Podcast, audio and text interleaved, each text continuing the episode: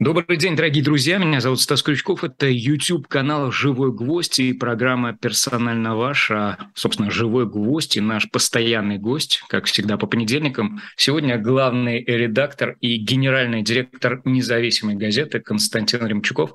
Константин Владимирович, здрасте. Добрый день. Друзья, не забывайте подписываться, оставляйте свои лайки и комментарии под этим видео и, собственно, делитесь ссылкой на него, потому что это важно. А чуть позже расскажу о новинках в шоп «Дилетант Медиа» и о программе этого дня. А пока, Константин Владимирович, я бы начал э, с выводов, ваших выводов по поводу визита Путина в Астану, и даже не столько по поводу этого форума, где, э, ну, пожалуй, что помимо такого э, заявления Рахмона глаз у меня ни на что, ни, ни за что и не зацепился, а в большей степени с общения, безусловно, спонтанного общения нашего президента с журналистами, я так для себя а, отметил это по графе «Словно я весенней гулкой ранью проскакал на розовом коне. Вот, вот это был «Не жалею, не зову, не, пля... не плачу, все пройдет, как с белых яблонь дым». Увиданием золота охвачен. Я не буду больше молодым. Во-вторых, вот э, как это отзывается эхом, а на самом деле прям таким шумом мощным в коридорах 20-го съезда Коммунистической партии Китая.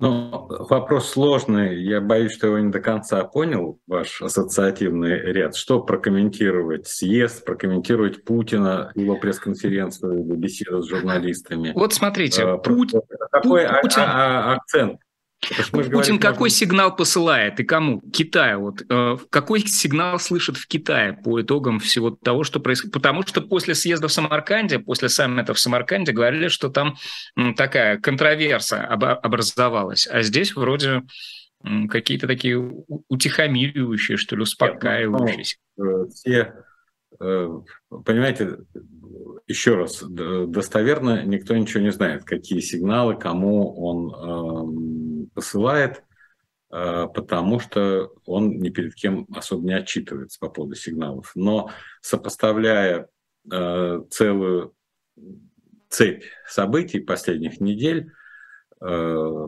можно и беседуя с какими-то людьми, можно что-то пытаться сконструировать как правдоподобную гипотезу того, что происходит. Но э, мне кажется, если говорить об отношениях Путин-Китай, значит, э, вроде выясняется, что на самом деле Си Цзиньпинь не поздравил Путина э, с 70-летием. Если это раньше не было просто сообщения, то тут нет. Начинаешь разбираться, и вроде как два-три источника говорят, нет, это получилось по разгильдяйству нашему, потому что взяли и не напомнили э, китайской стороне про 70-летие, и надо поздравить. Те типа подумали, решили, хм, ну если они не просят, чтобы мы поздравили, ну, значит, может, мы, может, этого не надо. То есть, ну, с одной стороны, это говорит о том, что каких-то таких естественных настроения или манеры поведения, которые присущи многим, скажем так, нормальным людям в обыденной жизни, да, когда ты поздравляешь человека не потому, что тебе напоминает, а потому что ты забыть не можешь, что в этот день, э, день рождения э, дорогого или важного человека. Но, зная китайцев, то, что они, во-первых, ничего не забывают, э, а во-вторых, они всему придают значение, я исхожу из того, что это важная вещь, это важная вещь, э, не поздравление с 70-летием по собственной инициативе Си. И э, как раз на съезде, когда он 16-го начал говорить, э, руководитель Китая, он сказал, что против силовых методов политики, против гемонизма и силовых методов. Вот мне кажется, это тоже сигнал, и поскольку этот иероглиф «силовые методы» уже был написан в его речи, то скорее всего, это сигнал того, что, как Китай давал понять, э, что он ожидает от России э, скорейшего завершения использования силовых методов в ходе специальной военной операции, так он и продолжает это ожидать. Это вот эта вещь. Дальше. Рахмон безотносительно, опять, потому что я думаю, что все уже все обсудили, все, что он сказал – это тоже отражение, возрастающее влияние Китая на э, регион Центральная Азия, или как в советское время называли Среднеазиатские республики, когда он говорит, что у нас нет большого населения, 100 или 200 миллионов человек, он просто не произнес слово «миллиард», вот, показывает, как внимательно и тонко мы взаимодействуем или пытаемся взаимодействовать с Китаем важным, и то невнимательное, невнимание снобизм высокомерия, которое сквозят в отношениях с центральноазиатскими республиками, он сделал вдруг неожиданно э, публичным для того, чтобы э, все люди это услышали, э, именно политические все люди это услышали, и они услышали. И из чего следует, что все-таки и позиция Казахстана, и первый э, фактически демарш э, Такаева на э, Питерском экономическом форуме, и сейчас Рахмон сделал заявление, и китайцы, и индийцы, кажется, тоже более сдержанную позицию занимают, потому что, по моим данным, Моди тоже очень сдержанно и недоволен, но большим государственным корпорациям он сказал не соваться сюда, под санкции не попадать, а мелкому среднему бизнесу сказал, пытайтесь что-то наладить. Ну, то есть, как мы говорили, что экономика будет э, постепенно приобретать у нас отчетливые сегментарные цвета. У нас будет белая экономика, у нас будет черная экономика, которая заблечена, и у нас будет серая экономика. Вот в серый вот этот сегмент рвутся все, там и китайцы, то есть компании без имен, которых сложно американцам от, от, отслеживать, турки, индийцы и так далее. Вот. Э, так что, э, если говорить о Путине, а то, как он себя ведет, э, ну, уверенно, это, это отражение действительности, он не теряет присутствие духа, он не растерян. И я вам уже говорил, что информация о том, что что-то не получается, никогда его не сбивает с толку. Он говорит, ну идите, делайте, налаживайте. И вот эта его ремарка, что если бы не было Э, частичной мобилизации мы бы не узнали про проблемы в Министерстве обороны, это показывает стиль. То есть ты, когда руководишь, оказывается, у тебя отсутствуют методы выявления, происходит ли трансформация ведомства, которым ты э, руководишь или которое находится у тебя в подчинении, обычными методами, да, а переведена ли у вас э, база данных на цифровую основу, а как вы будете делать то, то, то, то есть вот эти практики все отсутствуют, и оказывается, нужен конкретный практический Э, экстремальных условиях кейс, чтобы выяснить, что ничего не работает, но в данном случае говорят, ну вот идите и налаживайте, чтобы мы увидели, как это будет работать дальше. То есть методы ручного управления со старыми принципами, и, и выясняется, что это все не случайно. Вот когда мы рассматриваем, там, затонула баржа, сгорел ночной клуб, дискотека, да, мы все время говорим, потом приходят э, пожарники и начинают выявлять все недостатки. Они существуют Э, процессного управления, которое описывает э, процесс э, работы каждого направления, да, и ты контролируешь этот процесс с тем, чтобы не случались эти аварии. У нас реактивная политика, когда что-то случилось, начинается реакция. И мы видим, что это не случайность в отраслях экономики, там государственные органы должны это делать. Мы видим, что и на высшем уровне, оказывается, нужно объявить что-то, чтобы плохо начало осуществляться и тогда сказать, а вот ну, прекрасный повод э, навести порядок. А вот это э, заявление о том, что в течение двух недель частичная мобилизация может завершиться, это свидетельство того, что ждем пожарников, увидели, что машина не едет, и перенастраиваем механизм, или э, те цели, которые э, ставил перед собой Кремль, объявляя об этом 21 сентября, ну, реализованы уже? Нет, ну, э, тут, ну, с одной стороны, он ну, подал сигнал, чтобы э, уменьшить панику и тревожность, потому что э, наши социологические службы, в целом и ФОМ, три недели подряд фиксируют уровень тревожности населения в диапазоне от 65 до 70 процентов. Разве Э, призыв 300 тысяч, 300 тысяч человек из 25 миллионов военнообязанных могли вызвать такое массовое изменение э, состояния общества, тревожность? Да? Нет, не могли. А это почему? Потому что методология была абсолютно нарушена. Не вот забрасывали на все 25 миллионов человек с тем, чтобы оттуда выводить искомые 300 тысяч. У каждого из 25 миллионов есть жена, мать, дети. Вот ты умножай на количество людей, ты э, получаешь общество которая э, нервная и э, тревожная. А, и, собственно, даже вот у нас завтра будет редакционная, может, уже сейчас ее повесили, она как раз посвящена тому, что в последние недели почему-то наши социологи не задают вопрос об отношении населения к мобилизации. Ну, они же все время проводят, да, ну, задайте вопрос, как общество относится. Ну, нет, видимо, тут они находятся в каком-то контакте с властью, и вполне возможно, может, у них результаты есть, но нам пока не показывают. Но даже это является хорошим результатом. Если три недели нам не рассказывают э, социологи об отношении э, к мобилизации, э, стало быть, есть основания не удивлять общество этим отношениям. То есть это косвенный признак, э, э, не числовой, но эмоционально, скорее всего, очень точный. Было бы чем похвастаться, что там энтузиазм в обществе, желание каждого второго пойти и записаться добровольцем. Видимо, этого нет.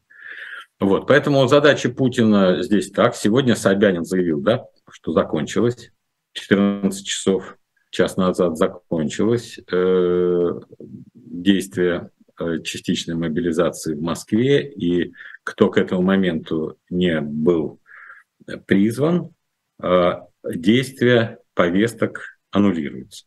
Уже тебе повестку принесли, но тебя не взяли, и ты уже можешь ходить спокойно и перестать дрожать, как осиновый лист, и ухудшать статистику Э, по поводу тревожности. Но в Москве вот реально э, закончилась эта штука. Там есть такая же, ведь превентивная штука. Некоторые работодатели, ну, у нас голь на, на выдумку хитра, превентивно э, увольняли своих сотрудников по получению этой повестки. Но получить повестку и мобилизоваться – это две разные вещи. Вот технические механизмы для восстановления на работе, видимо, в данном случае не работают. То есть вот вы схитрили, да, будьте любезны. А какой смысл, а какой смысл уволить заранее получившего повестку? Чтобы что он черт, ну, черт знает, чтобы дать возможность релацироваться определенным образом. Ну, потому что есть э, разного рода схемы. Кстати, посмотрела на сайте независимой, пока вот эта вот м, статья про тревожность в ЦИОМовские и ФОМовские э, рейтинги не встала в редакционном виде, но есть заметка, где э, говорится о другом срезе э, социологии нынешней, тоже в ЦИОМовской и ФОМовской, где предупреждают власть о том, что рейтинги идут вниз. Причем э, идут вниз не, не так существенно, но по всем параметрам. И президент, и правительство, и э, Единая Россия, и даже прочие партии. Э, на ваш взгляд, этот сигнал считывается, и какие выводы из него сейчас делаются? Ну, э, выводы не нервировать, заявить. Вот Москва сегодня абсолютно определенно заявила, что в Москве, по крайней мере, э, частичная мобилизация закончилась. Но все равно это частности э, общей проблемы и проблема вот этого конфликта и социология – это, мне кажется, более долгосрочный пересмотр более долгосрочных и трендов, и обязательств, и ожиданий. Вот любые слова можно использовать, э, которые так или иначе описывают жизнь общества. Значит, смотрите, э, начиная где-то с 2005 года, наверное, а с 2008, с 2007 года вообще точно ключевой концепцией российской власти, ее обустройства была концепция преемственности и стабильности и роста благополучия. Это вот просто было очевидно, потому что в первые два срока при Путине, при повышении цен на энергоносители увеличились э, все социальные показатели жизни и уровень доходов, изменилась модель э, потребления довольно быстро, потому что появилась ипотека, появились долгосрочные кредиты на покупку машин, домов, э, летних поездок на курорты. Это были такие вот прям золотые годы. И когда Медведева подвели, то э, начали говорить о преемственности как главном качестве э, запроса российского общества, о дуэте на многие годы. Тандеме. И это поразило меня, что именно в тот момент э, Америка, ну так получается, что избирательные циклы э, совпадали, э, ключевым словом было change, э, перемены. Вот Обама шел, перемены. Мы хотим перемен. Просто вот Америка превратилась в общество поклонников певца Цоя. Перемен наши сердца требуют. И в ответ мы говорим, вот в Америке плохо живут им перемены, у нас живут хорошо, у нас э, преемственность, предсказуемость, стабильность, рост благосостояния. И э, как бы это был, э, э, была формой того, за что государство отвечает. Да, может быть, мы живем чуть поскушнее э, с точки зрения э, бойкости э, политической жизни, потому что начали прикрывать очень многие виды свобод. Но зато, смотрите, э, растут доходы, у нас все стабильно, с терроризмом покончили, и давайте вот так жить. Алиби ну, своего рода. И живем, вот живем, живем, живем. С восьмого года вот дошли до двадцатого, Конституцию поменяли. Э, с очень высоким результатом Путина в 18-м переизбрали. И вдруг сейчас, вот без относительных, слова можно не произносить, вот ничего, но улетучилось все вот эти фундаментальные. Я почему говорю, что эти категории, я не знаю до какой степени они описывают э, какие-то сквозные столпы, на которых базируется благополучие, по крайней мере, э, душевное и моральное общество. Да? Предсказуемость уменьшилась, Просто по любому, вот любой параметр возьмите, у вас никакой предсказуемости не будет. У вас стабильность. Какая же тут стабильность, когда ты не знаешь, у тебя останется предприятие. У вас рост благосостояния уменьшился, у вас колоссальные изменения образа жизни, у вас заметный сдвиг э, в целях и, э, я бы даже сказал, устремлениях власти э, опекать самых неимущих, более того, и соблазнять самых неимущих там высокой зарплатой контрактной э, и так далее, чем э, что показывает, что уровень э, бедности и материального неблагополучия достаточно высок, и людям говорят, ну, поправьте свое э, благополучие, у вас будет хороший там 200-300 тысяч рублей в месяц зарплата, а если вот как Э, кто-то Пригожин, по-моему, говорит, если тебя, значит, э, убьют, то ты получишь, твоя семья там или на карточку 5 миллионов э, рублей. То есть со средним классом, мне кажется, разговор в этих терминах не задался бы. А с бедными слоями, вот как раз бедность, непобежденная бедность тут и пригодилась. Разговор есть, и более того, э, я точно знаю, что очень много есть добровольцев и в провинции, и в регионах добровольцев.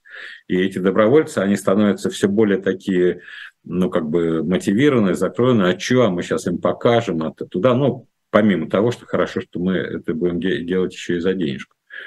Вот, поэтому я считаю, что э, протяжении вот этого конфликта, вот эти вот параметры, предсказуемость благосостояния, э, преемственность, стабильность, оно будет подрывать, будет нарастать бедность, причем, к сожалению, и у нас, и на Украине наши люди будут страдать, потому что экономика, экономика э, не может расти в этих условиях, инвестиции не могут э, увеличиваться, в общем, все показатели. Вот сегодня мы с вами обменялись уже буквально перед нашим эфиром э, срочное сообщение из Китая о том, что э, китайское руководство отменило публикацию сегодня статистику по экономической жизни Китая, которая должна была быть сегодня опубликована, показатели динамики ВВП, э, розничная торговля, продажа недвижимости – и инвестиции в основной капитал. То есть это параметры, которые показывают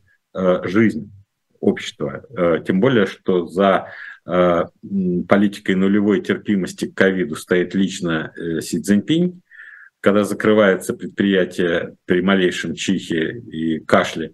Вот. Многие его критикуют, говорят, слушайте, экономика не может так развиваться, если мы будем так чувствительны к этому. Вот. В результате он как бы взял на себя ответственность. Нулевая терпимость к ковиду, снижение темпов экономического роста, но зато вот я верю в то, что именно эта модель приведет к тому, что мы, когда выйдем э, с коллективным иммунитетом, мы всех, мы всех победим э, в экономике. Но, тем не менее, э, про Китай они хотя бы говорят открыто, какие параметры не публикуются туда. Теперь давайте посмотрим на нас. Динамика ВВП, розничная торговля, инвестиции в недвижимость и э, чего там, а инвестиции в основной капитал. Откуда брать инвестиции? Где их брать? Иностранные инвесторы не придут, наши инвесторы тоже в сложном положении. Ставка высокая, говорят, что будет еще выше. Но вот многие отрасли испытывают проблемы с сократившимся платежеспособным спросом населения. Да? Для того, чтобы как-то решить эту проблему, нужны массированные инвестиции в переработку, хранение, транспортировку. То есть фактически делать так, чтобы сырье, которое портится и действительно должно быстро э, потребляться, оно превращалось в продукты с добавленной стоимостью, на которые могут храниться там э, годы. Вот. Это, на это все требуется капитал, деньги. Но кто будет вкладывать в условиях такой неопределенности? Поэтому я считаю, что говоря вроде бы о настроении общества, о том, что э, фактически де-факто э, в контракте, в котором было сказаны понятные вещи, предсказуемость, стабильность, рост благосостояния, появляются новые категории, которые, с моей точки зрения, очень сложно э, понять простому человеку. Да? Э, великая историческая Россия появляется категория. То есть мы сейчас речь ведем об великой исторической России. То есть вот есть какая-то из учебника истории Великая историческая Россия, и оказывается, это ужасно э, должно импонировать сердцу человека, у которого снижаются доходы, потребление. И вот тут, мне кажется, э, я вижу очень большие э, проблемы, причем эти проблемы ну, как бы не текущие даже. Текущие – это они просто проявления этих проблем, а э, подходы к решению проблем. Выбор. Ну, вот великая историческая Россия, это все-таки еще пока не в, не в учебниках истории, а только лишь из речи Путина перед Советом Федерации в момент объявления о присоединении тех самых территорий. Я предлагаю Китаю еще чуть позже вернуться в более а, таком масштабном объеме, потому что Си Цзиньпинь там на съезде наговорил довольно много вещей. И вот этот сигнал о неприемлемости силовых методов э, решения и как это все коррелирует в, кон- в конечном счете с позицией, а, обозначенной по Тайваню. А пока вот э, от мобилизации далеко не уходя, вы о Пригожине вспомнили, э, который в некотором смысле многими стал рассматриваться или учитываться как фактор политической жизни. И Ряд аналитиков говорят о его довольно напряженных отношениях э, в северной столице с губернатором Бегловым. Э, а Беглов сегодня объявил об отставке э, главы местного мобилизационного департамента. Вот две столицы. Москва, которая завершила эту частичную мобилизацию, и Петербург, где, видимо, все не так гладко. На ваш взгляд, вот эти две недели, которые обозначил Путин, ну, без а, такой финальной точки, да, без прям четкого а, слова за, «завершим», но тем не менее, а, по стране а, есть, есть шанс рассчитывать, что а, вот эта кампания будет реализовано и свернуто в конечном счете? Или э, проблем много э, вот у Кремля?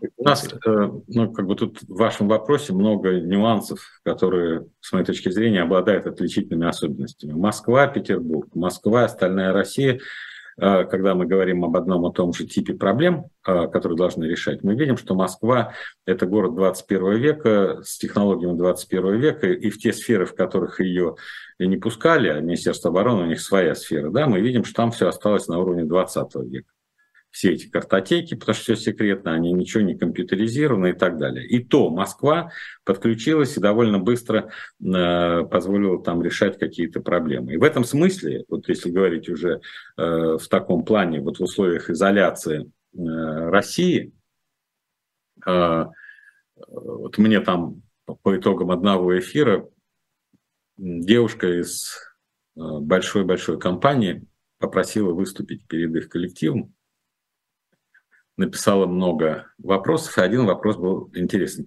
Где брать э, в нынешних условиях лучшие практики? Потому что вы знаете, что э, э, лучшие практики – это устойчивый термин, и обучение всех последние 30 лет происходило как кейс-стадия, когда берутся лучшие практики, а как организован прием в поликлиниках, а как организована мобилизация частично, а как организовано детское питание, а как организован э, общественный транспорт, а как организованы парковки. Вот эти best э, практики, они э, лучше всего, конечно, ими владеют всякие консалтинговые компании, типа Boston Consulting Group, McKinsey, там, PricewaterhouseCoopers и так далее. И вот э, они были носителями, они изучают, заключаешь с ними контракт, они изучают, как это организовано э, в Шанхае, как это организовано в Нью-Йорке, в Лондоне, в Париже или там в Сан-Паулу, если тебя интересует более похожая э, социально-политическая, там, экономическая среда. И ты начинаешь смотреть, что ты можешь применить у себя. И вообще распространение лучших практик является основным драйвером как бы изменений. Вот мне кажется, я вот сейчас скажу такую вещь, потому что я довольно много изучаю многие вещи. Конечно, есть какие-то недостатки, но Москва э, уже сейчас является источником лучших практик для всей страны. И распространение вот этих лучших практик, что нужно делать, э, других источников у страны не будет. Потому что в условиях изоляции э, Россия Россия, э, ну, невозможно будет приглашать профессора из того же Бостона и так далее. А здесь уже накоплены не только теоретические знания, но и практика применения. И э, я вот смотрю по-разному, там, ну, вот меня задевает, там, например, образование. Сейчас уже более молодое поколение моих родственников в школах учится. И вот я помню, как я сам, когда был отец, у меня сын э, должен был поступать, и видно было, что у него гуманитарные мозги, ему нужно сосредоточиться, очень сложные экзамены.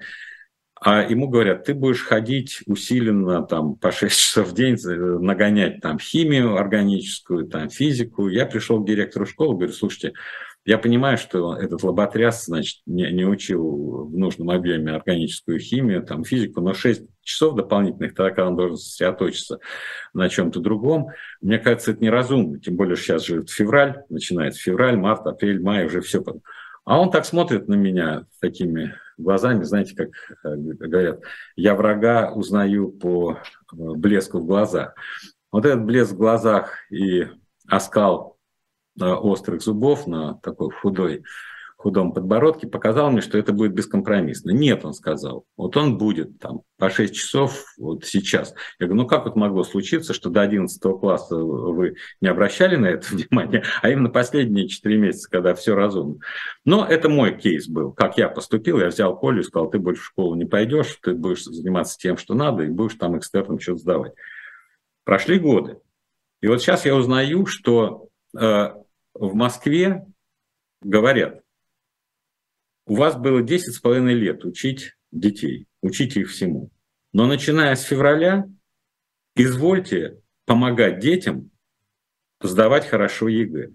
Им возражают учителя многие говорят, мы ЕГЭ не занимаемся, мы не учим ЕГЭ, мы учим там предметом. Они говорят, да, это хорошо бы звучало, если бы наши дети в Москве не должны были конкурировать при поступлении в вузы с теми регионами, откуда дети приезжают с очень высокими ЕГЭ. ЕГЭ уберите как критерий, одна дело. Но поскольку сейчас ЕГЭ является одним из критериев конкурентоспособности при поступлении, это другая вещь. И вот если, я не знаю, э, на этой неделе буду встречаться, постараюсь разузнать, если Москве удастся сделать так, чтобы с февраля месяца в 11 классе учителя занимались с детьми по ЕГЭ, причем разбив их на категории, кому нужны высокие результаты, кто просто там не собирается никуда поступать, нужны эти, с тем, чтобы не ждать слабака, пока он поймет, тем, кто должен куда-то делать. Вот это, это лучшая практика будет потому что это и правильное отношение к родителям, к детям, к будущему этих людей. Не по одному шаблону, который освобождает тебя от ответственности и делает. Вот. Поэтому Питер, мы же видели с, с борьбой с сосулями, с дорогами, он совершенно по-другому организован. Я говорил, что организационный талант, как организационный капитал, часть организационного капитала, колоссальная редкость в нашей стране. Все способны поговорить, все способны все рассказать, объяснить, что никто не знает как. Причем не на словах «как». Мы говорили, да? Со слова «как» начинается технология. Все едят хлеб, тысячи лет едят хлеб, да, но как его производят, как его доставляют вам, это одна эпоха технологическая отличается от другого. Вот управление городом – это колоссальный бизнес, поскольку мегаполисы генерируют большую часть ВВП в мире. Вообще в мире. И будущее так будет. Здесь более высокая производительность, здесь более высокая конкурентность, способность здесь лучшие э, кадры сосредоточены во всем мире. Крупные мегаполисы 60% глобального ВВП делают во всем мире. А на весь остальной мир приходится э, в этом смысле прозябаем. Поэтому, э, конечно, мы сейчас увидели, до какой степени страна с точки зрения управления, именно методов управления, как а, а подотстала, подотстала от 21 века. В этом смысле есть еще один срез, да, если вот конкретно к питерскому кейсу обратиться, то получается, что те лучшие практики, которые были налажены э, в рамках структуры Пригожина, без относительно к тому, как к ним относиться, они оказываются действеннее чиновничьих практик, реализуемых э, руководством северной столицы. Кстати, возвращаясь к разговору об образовании и э, разности подходов, да, или пластичности подходов, вот э, сегодня э, было объявлено, э, я видел по новостным лентам, об унификации системы ценностных представлений, даже не представлений, а, а вот того, что мы как-то привыкли уже э, с подачи легкой э, пропаганды называть э, скрепами в образовании. На ваш взгляд, мы по этому пути продвинемся прям далеко? Дойдем до того, что не, не лучшему помогать, а вот действительно тому самому слабому, тому, которого, который упустил, который не выучил органическую химию, который там должен руководствоваться не своими соображениями, а Знаете, а том, что... что ну, мне сложно э, гадать. Потребность у них есть в этом, и мы же э, с вами анализировали в одном из эфиров несколько месяцев назад о том, что в наших всех доктринальных документах, которые готовятся к безопасности поменялись вещи, ушли какие-то скрепные ценности, в частности, демократия оттуда выну, вынута была по сравнению с документом предыдущей там, пятилетней давности. То есть, когда из ценностей традиционных уходит демократия, а до этого она там была, да, то э, зная, что это же для чего-то делается, то можно допустить, что, например, можно руководить, минуя процедуру демократии, и все это будет соответствовать этому доктринальному документу, который подписал э, Путин, который обсудили на сайте безопасности и приняли в качестве доктрины э, нашей э, там, национальной безопасности в этом аспекте. Поэтому попытки будут. Но мне кажется, что по большому счету здесь сейчас конфликт ценностей, вот ценности, ну, наверное, строго говоря, ценности есть у всех людей. Другое дело, какие ценности. Вот если сейчас, наблюдаем ли мы сейчас ценностный конфликт между многими людьми, э, которые находятся у власти, вот, по-моему, так и есть. Э, мне кажется, что вот есть ценности э, среднего класса. Что такое средний класс? Да, это более самостоятельные люди, привыкшие опираться на свою конкурентную способность, привыкшие сами отвечать за свое будущее, в меньшей степени рассчитывающие на государство или на власть. Это люди на вопрос, кто виноват, скорее говорят, я виноват, шляпа не досмотрел, по сравнению с теми людьми, у которых все время кто-то виноват, у них Путин виноват, у них Собянин виноват, у них э, руководитель предприятия виноват, у них сосед виноват, у них украинцы виноваты, американцы виноваты кто угодно.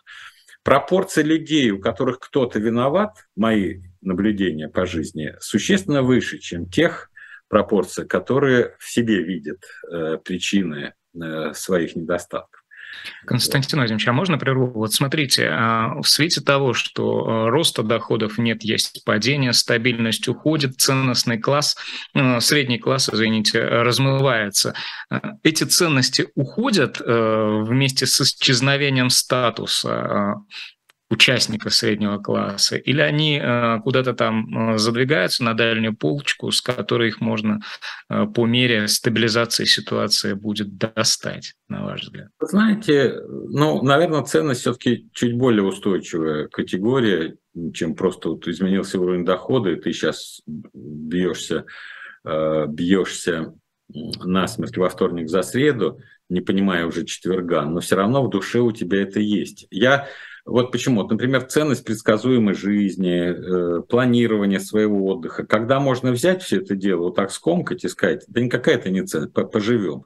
Вот если человек э, жил в детстве и не был в семье э, вот среднего класса, там, советской интеллигенции, вот люди, которые не ценят предсказуемость настроения, планов, которые э, в любые э, свои ошибки, которые приводят к ухудшению жизни людей, сводит к тому, что ничего, вытерпим. Ну, конечно, вытерпим.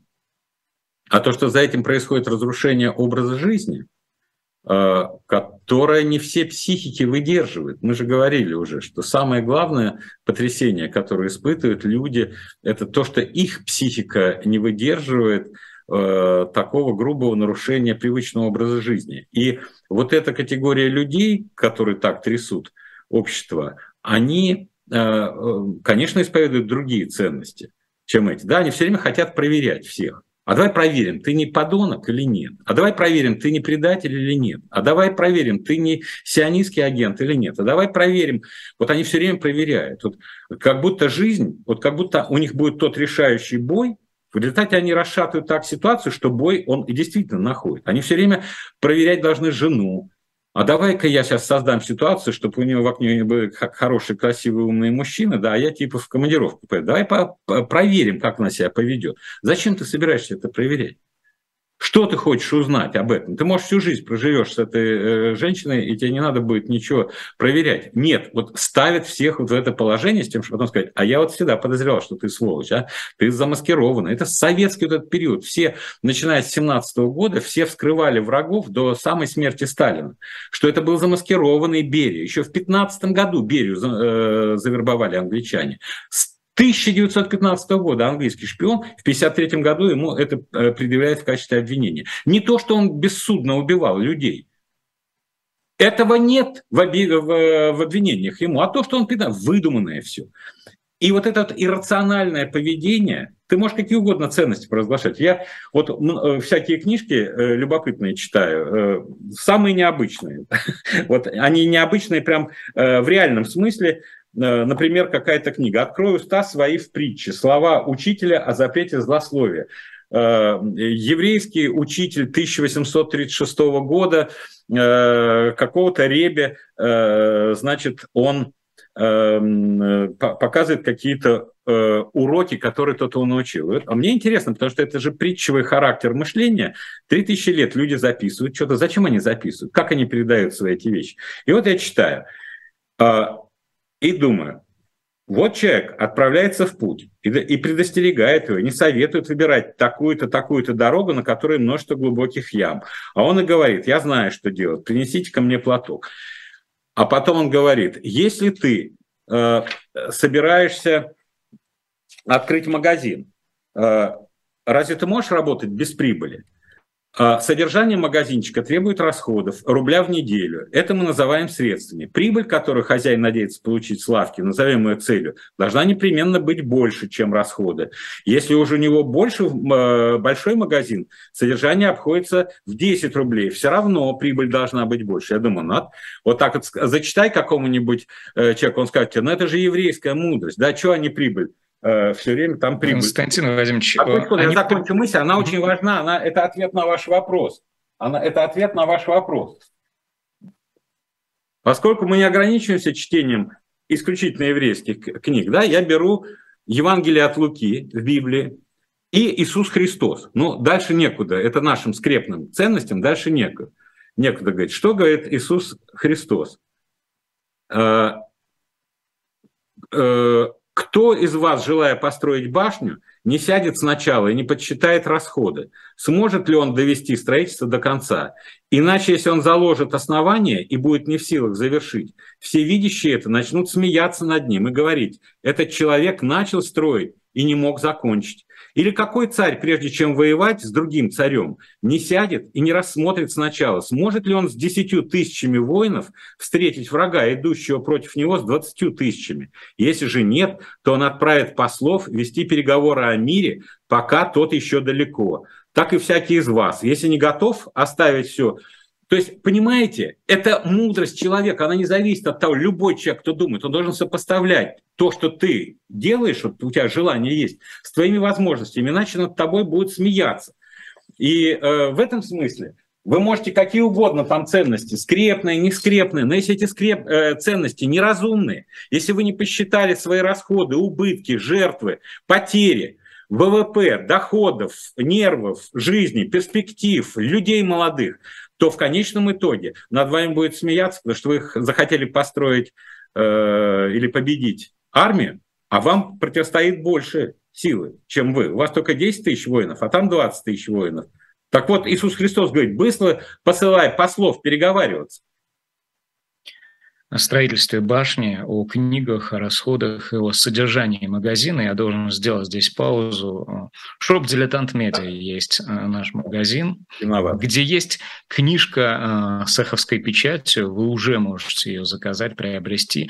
И это очень интересная книга «Черчилль и Оруэлл. Битва за свободу». Книжка Томаса Рикса. Там на материале биографии Уинстона Черчилля и Джорджа Оруэлла а автор показывает, что два этих, ну, в общем-то, не похожих похожих друг на друга человека больше других современников повлияли на идеологическое устройство послевоенного западного общества очень интересно э, и достойно. И сразу, чтобы потом к этому не возвращаться, э, некая программа э, работы нашего канала сегодня, сразу после этого эфира в 16.05 «Атака с флангов», там журналисты Лиза Лазерсон и политик и журналист Максим Шевченко проведет эфир Никита Василенко. В 17.05 вас ждет программа «Слух и эхо» с Валерием Нечаем, журналистом. Ну и в 19.05 особо особое мнение Андрея Колесникова, эксперта фонда Карнеги. Но есть еще и канал «Дилетант». В 18.05 вас ждет программа «Тираны», э, героем которой станет Влад Цепиш. Проведут эфир Айдар Ахмадиев и э, Сергей Бунтман.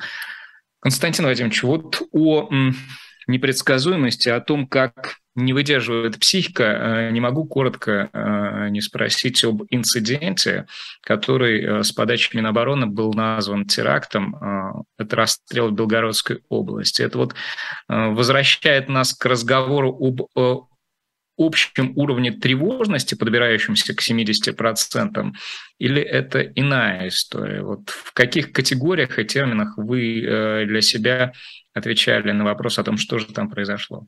Вы знаете, я считаю, и мы тоже, как ни странно, об этом говорили, что если вы э, нарушаете уровень э, спокойствия в обществе, а уровень спокойствия нарушается, когда жизнь становится э, непредсказуемой. А непредсказуемость э, сильно влияет на психику людей. Э, и вот эти вот потоки сознания, э,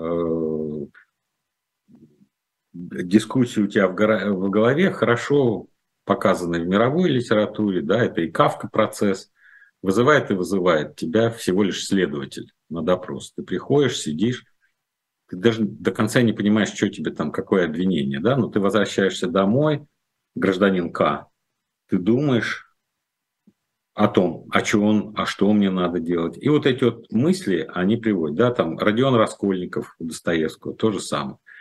Вот сводящая с ума э, непредсказуемость, э, а мы погружаемся в непредсказуемость по каждой позиции, она приводит вот к тому, что старушкой-процентщицей может оказаться кто угодно, потому что в этих своих размышлениях любой может почувствовать себя не тварью дрожащей. Э, это одна сторона дела. Вторая сторона дела э, – сбор в одном месте многих мужчин, э, которые также взволнованы событиями предстоящей миссии, да, в их руках оружие, и они не очень сильно вымуштрованы на предмет, как вести э, совместное дело, притирки коллектива. Да? Тут мусульмане, тут русские православные, тут православные, но не русские, тут вообще атеисты. Э, как вести себя вот в условиях взвинченности, вздернутости с оружием в руках с этими людьми? А, а именно потому, что ты взвинчен и устал, и ты, может быть, голоден, или тебе сыро ногам, ты можешь проявить несдержанность в оценке. Ну, те, те слухи, которые э, мы получаем, недостоверные, да, что могло явиться триггером такого поведения, неуважительное э, суждение о чем-то святом для одних людей. Да, люди идут, достают, стреляют, и, и, и тем самым э, так э, снимается их стресс, фрустрация, э, нервозность, все что угодно. Этого будет, э, к сожалению, много. И поэтому это тоже одна из э, ну, характеристик как бы качества жизни и тех рисков, когда на неподготовленную почву вот вы хотите собирать десятки, сотни тысяч таких же неподготовленных людей, которых вы вырвали из контекста их привычной жизни, мне кажется, э, большие проблемы здесь. Я вот беседовал с некоторыми э, ветеранами всяких действий. Кстати, сначала даже беседовал э, в Америке. Просто была интересная компания. И вот мне запомнилось уже тогда, а сейчас я вижу подтверждение – успешно в условиях военных действий могут быть только те люди, ну как минимум только те люди, которые забыли, что такое гражданка. Вот, э, потому что они приходят и думают, что это продолжение их жизни. У них есть телефон, они там, если его зарядили, они там где-то смотрят э, что-то в социальных медиа или новости и все.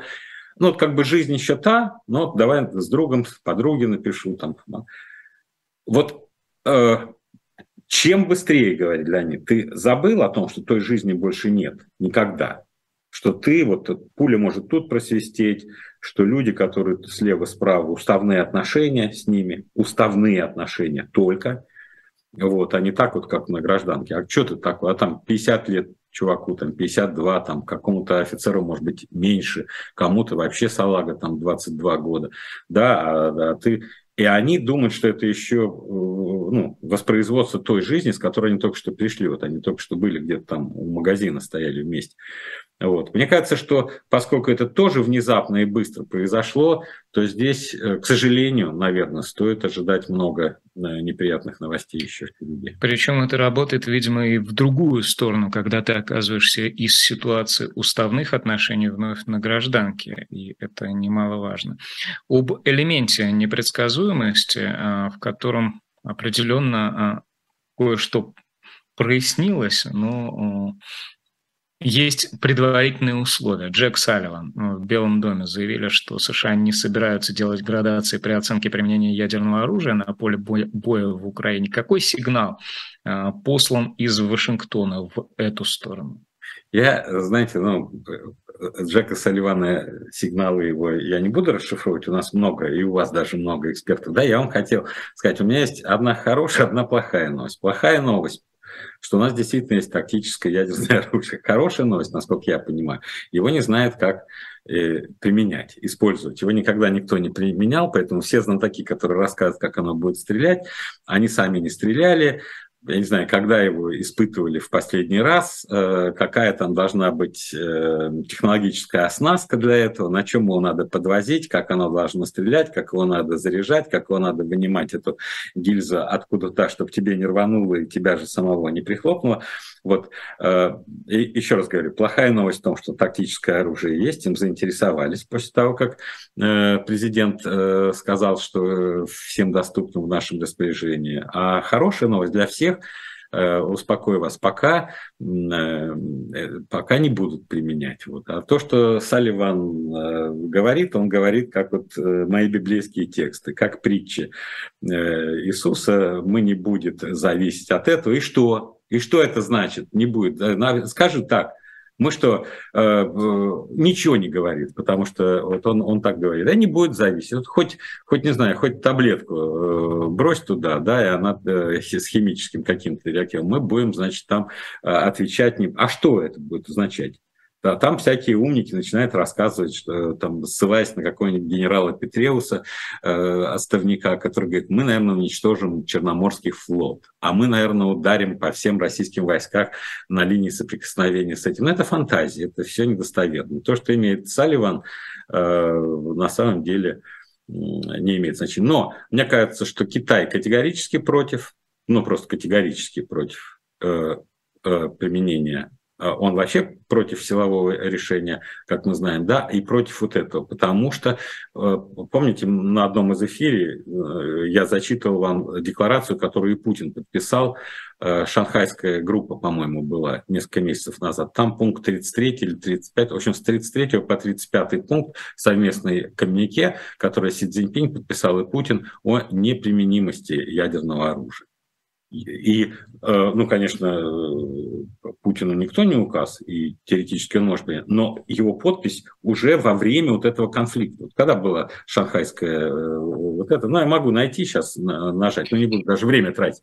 Значит, мы взяли, то есть Путин переподписал своей рукой вот это вот, что Россия вместе с Китаем и с другими организациями, она осуждает применения ядерного оружия. Во-вторых, мне кажется, все-таки до Путина доходит сейчас и то простая мысль, и, что э, если так случится, что он использует ядерное оружие, то он свое место в истории э, однозначно сделает негативным. Никакие его усилия, не то, чем он гордится, что он сделал, это ничего не будет зачет. Более того, самые ближайшие к нему люди его сдадут э, рассказами потом э, про то, как Э, это только его была типа идея, никто в руководстве не собирался, это его, то есть это такое, ну, потому что все-таки советскость и нынешнее руководство больше советскость, да, все воспитывались, и э, вот те ценности, которые прорастают независимо ни от чего, они каковы? Первое, э, ядерное оружие не применяется никогда, мы осуждаем американцев за то, что они Хиросиму Нагасаки. Но когда они использовали Хиросиму Нагасаки, то не было никаких международных соглашений. Потом мы все международные соглашения подписали и сказали, его принципиально не применяем. Второе.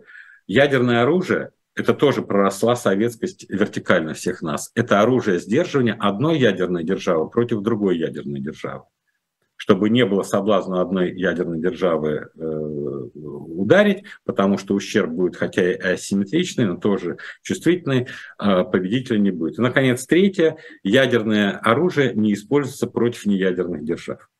Вот три постулата, которые, э, если кому-то кажется, что это можно все нарушить, ну, в силу сегодняшней конъюнктуры, то они глубоко ошибаются. Это намного более как мне кажется, архетипическое представление русского народа о применении ядерного оружия. И текущие коротышки, которые бегают и иногда грозят, они это мимолетное, это минутное наслоение на э, таком слое э, восприятия того, что правильно, что нет.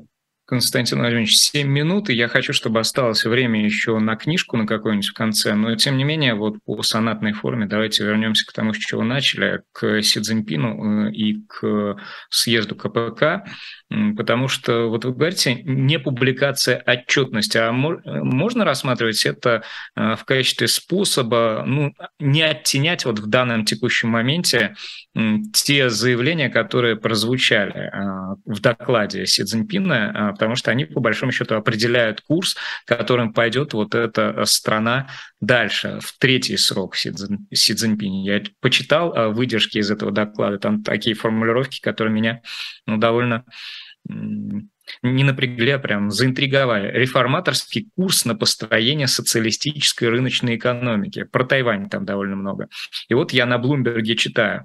Экономике Китая необходимо удвоиться, чтобы выполнить амбициозные планы Си Цзиньпиня. А как они будут э, удваивать свою экономику? И настолько ли амбициозны эти планы? Послушайте, э, надо понимать, что самое главное, что происходит, это фактически политический переворот, который Си Цзиньпинь совершает в новейшей истории Китая. Он пошел против негласных правил, которые 40 лет действовали со времен того, как Дэн Сяопинг после Мао Цзэдуна. Э, это был консенсус э, широкий в китайском обществе. Ни один лидер не должен находиться больше двух сроков, то есть 10 лет. Почему? И рассказ почему, это всегда, это в начале э, любого долгого периода рассказывает про эпоху застоя, и т -т -т -т -т -т -т. И вот человек э, использовал инструменты борьбы с коррупцией, прежде всего, и э, он хочет быть, он вписал в себя э, во все партийные документы, как ядро политической системы именно он, Си Цзиньпинь. Вот. Э, у него есть э, четкий такой как бы идеологический антиамериканизм, и у него есть представление о том, что социализм лучше э, либеральной демократии. Э, он при этом сохраняет рациональное основание, ставит задачу э, довести душевой доход китайца до 20 тысяч долларов э, и создать общество, как он говорит, среднего достатка. Э, для материалистически мыслящих и весьма расчетливых китайцев это очень важная вещь. Э, теперь вопрос, как он это будет делать, это вот его риски на оставшееся время. Значит, сам метод борьбы с коррупционерами оказался эффективен. Э, он прищучил э, огромное количество бюрократов, э, за взятки оштрафовал или как-то по-другому наказал только за последний год 627 тысяч чиновников. Ну да, в такой большой стране это может не так много, но все равно это показательно. 627 тысяч – это по две там, почти там, по 2000 случаев в день. Мышление китайцев провинциальное. Китайцы не протестуют против центральной власти, они всегда протестуют на уровне своих регионов. Значит, э, консолидируя власть, занял все ключевые посты в военной иерархии э, и будет проводить свой курс. При этом я подозреваю, что из-за того, что экономические цели для него важны, то потихоньку вот эта риторика противостояния с Америкой будет затухать. Она ему нужна сейчас э, для съезда. Именно отсюда такое строгое отношение к России, к Путину в последнее время, да, что он э, будет искать возможности э, достигать этих целей, вот то, что и вы сказали, там удвоение, на основе реализации своей продукции на западных рынках, там, где это еще возможно. Без России возможно а, вот, достичь этих, этих целей? Хорошо, на уровне риторики можно Россию вынести за скобки, а на уровне а, реального действия, реальной экономики? Китаю без России? Да. Да, Россия ничтожна. какой у нас объем торговли 200 миллиардов э, долларов, э, а у них ВВП, э, скажем, 17,5-18 триллионов долларов. Что такое 200 миллиардов? Это меньше, ну, чем э, доля... Не, не на педальном же приводе они будут эту экономику двигать. Труба? труба. Нет, нет, это, еще раз говорю, все это, ну, это все важно. Это в деталях, это, знаете, как диссертации. Там кто-нибудь объявляет тему, говорит, важнее этой темы нет. Э, ну да, для него важнее этой темы нет. Вот смотрите, э, Сейчас обрисую просто специально, могу ошибиться в каких-то цифрах, но э, принципиально нарисую структуру э, потребления газа в Европе сейчас. По... Только чтобы у нас на книжку время осталось, у нас там буквально Хорошо, 3 минуты. Останется, да? 14% э, Северная Африка, 37% Норвегия, 41% а сжиженный газ из США. Россия 7,5%.